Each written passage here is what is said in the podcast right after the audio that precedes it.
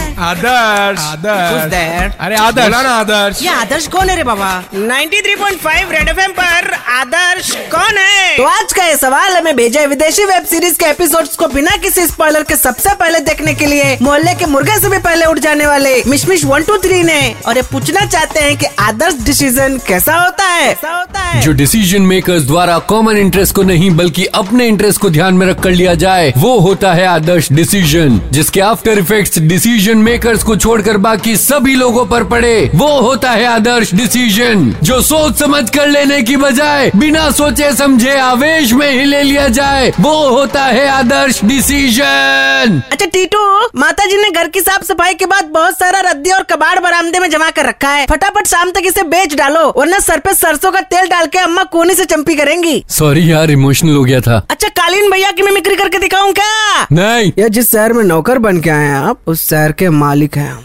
अगर कालीन भैया ने तेरी ये मिमिक्री सुन ली ना तो ऐसी ऐसी जगह गोली मारेंगे कि रफू कराना मुश्किल हो जाएगा भाग 93.5